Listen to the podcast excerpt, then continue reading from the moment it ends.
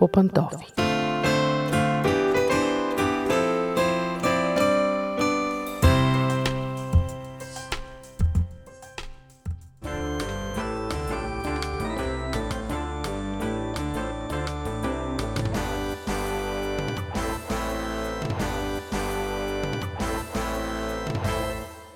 Здравейте, уважаеми слушатели! Аз съм Мира. Започваме семейното предаване по пантофи. Днес ще говорим по една малко тежка и бих казала опасна тема. Това е темата за насилието в училище. Защо едно дете става обект на тормоз в училище, понякога не може да се разбере.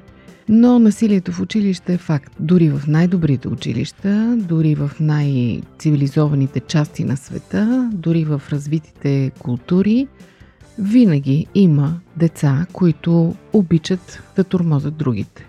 Самите те понякога са жертва на тормоз, самите те са били насилвани, понякога те просто избиват комплексите си върху другите деца.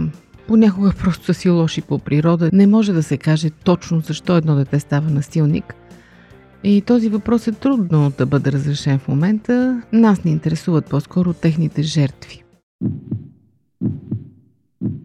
Защо едно дете става обект на тормоз? Най-често. Най-често поради някакво различие. Ако той е с различен цвят на кожата, ако изповядва друга религия, ако има някакъв физически недък, ако носи очила, ако заеква. Въобще, ако има нещо, което го отличава от останалите деца, много пъти може да стане повод за тормоз. Но също така, ако е прекалено силен ученик, никой не обича зубрачите, отличниците, много често. И те стават жертва на тормоз. Прекалено слабите ученици също са обект на подигравки. Някакви случки, нещо станало в присъствието на останалите деца, също може да отключи подигравки, обиди и дори насилие. Понякога просто няма причина. Детето е по-слабо физически или пък насилниците са усетили, че то не се съпротивлява, по-плашливо е, по-затворено е и си изкарват комплексите върху него. Тормозът може да бъде най-различен, като се почне от бруталния физически тормоз, мине се през вербалния, който се изразява в обиди, заплахи, подигравки на публично място. И освен това дигиталния. Тормоз, който не съществуваше допреди, може би, десетина години, но който се превръща, може би, в най-страшния. Защо? Защото според психолозите този вид тормоз няма край. Ако остава въпрос само за физически тормоз, когато детето се върне от училище, влезе в къщи, то е на сигурно място. Поне там е спасено. Но дигиталният тормоз няма спасение. Той е двайсет и четири седем. Той е непрекъснато. Чрез него то може да бъде изложено пред стотици, дори пред хиляди хора. Понякога насилниците правят неприлични или грозни снимки на децата, заплашват, че ще ги пуснат или ги пускат в интернет с грозни коментари. Отдолу всички пишат хейтърски коментари и става наистина ужасно за детето да живее в такава обстановка. Последиците от този тормоз са ясни на всички. Стига се дори до трагедии. Има деца посегнали на живота си, които не са успели да понесат някакъв срам, някаква обида или някаква болка. Понякога дори да не е чак толкова трагичен, резултатът може да бъде болезнен. Може да бъде спадане на успеха в училище, психически травми, оттегляне от социалната среда, проблеми с ученето и така нататък. Какво да кажем за дискусии по Радио триста и шестнайсет? Вие слушате Радио триста и шестнайсет, продуцирано от Световното адвентно радио.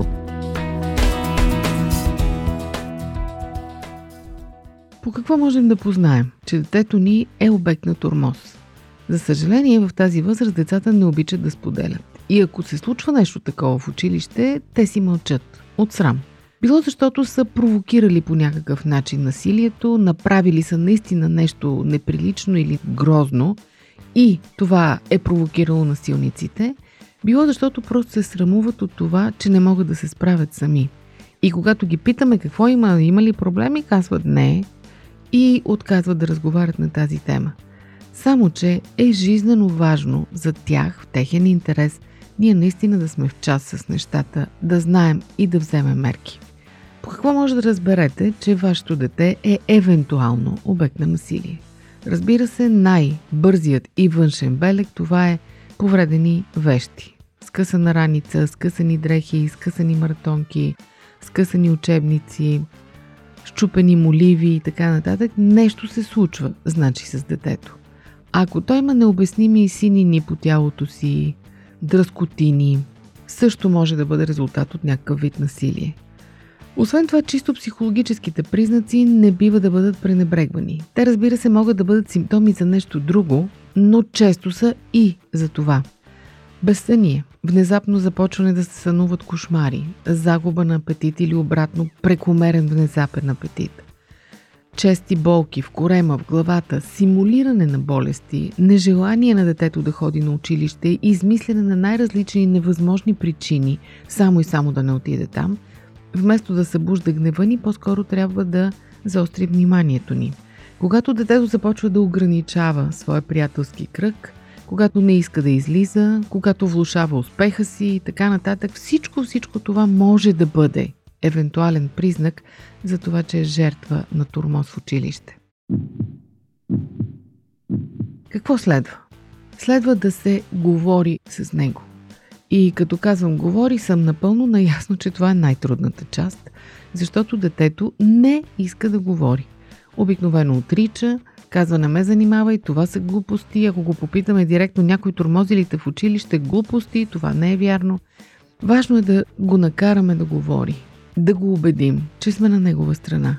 Дори то се страхува да ни каже причината, поради която е тормозено, ние трябва да стигнем до нея и по никакъв начин да не го укоряваме, да не се опитваме да му вменим вина. Ами да, ти си виновен, как няма да те тормозят, като ти еди какво си направил или не си направил. Защото това означава индиректно да оправдаем насилието и да му внушим, че има ситуации в живота, когато насилието е оправдано. Не се знае дали то самото няма да стане насилник един ден, ако разсъждава така. Никога насилието не е оправдано. Никога, никога, никога. Това трябва първо ние самите да го разберем и след това да го внушим на детето си. Така че каквото и да е направило, каквото и да е сбъркало, каквото и срамно и глупаво нещо да е направило, то не е повод за насилие и никой няма право да го тормози заради това нещо. Когато най-накрая успеем да провокираме честен разговор и разберем причината, първата ни реакция трябва да бъде любов и приемане. Детето трябва да разбере, че ние сме сто процента на негова страна, независимо от всичко. И след това, разбира се, трябва да се вземат мерки. Ако трябва да се говори с учители, с училищен психолог, с възпитатели, с треньор, ако насилието е в отбора, примерно, а не в училище. Въобще с хората, които отговарят за детето и когато то не е вкъщи. Ако трябва, сменете училището. Ако трябва, сменете квартала. Но никога не го оставяйте да му казвате, не им обръщай внимание, то ще мине, на тях ще им омръзне, няма страшно. Защото не се знае какви травми могат да останат в съзнанието му. Разбира се, не бива да изпадаме и в другата крайност, да го насърчаваме да се прави на жертва. Трябва да му обясним, че светът е лош и за съжаление има и лоши хора, има насилници и трябва да се справяме с тях, но от друга страна то трябва да знае, че има стабилни мама и татко зад гърба си. Това е най-важното. Да разбере, че е обичано и че е на сигурно място. Уважаеми слушатели, темата не е много приятна и ако вие самите сте били жертви на тормоз някога, сигурно събудих неприятни спомени. Ако децата ви са обект на тормоз, сигурно това е още по-болезнено, но каквото и да е, не бива да го пренебрегваме, трябва да говорим за това. Разбира се, има психолози, които трябва да работят с насилниците, да им помогнат да престанат да бъдат такива, защото те със сигурност също са нещастни и страдат. Но важното е тази порочна верига на насилието да бъде прекъсната. Това беше от мен за днес. Дочуване до следващия път!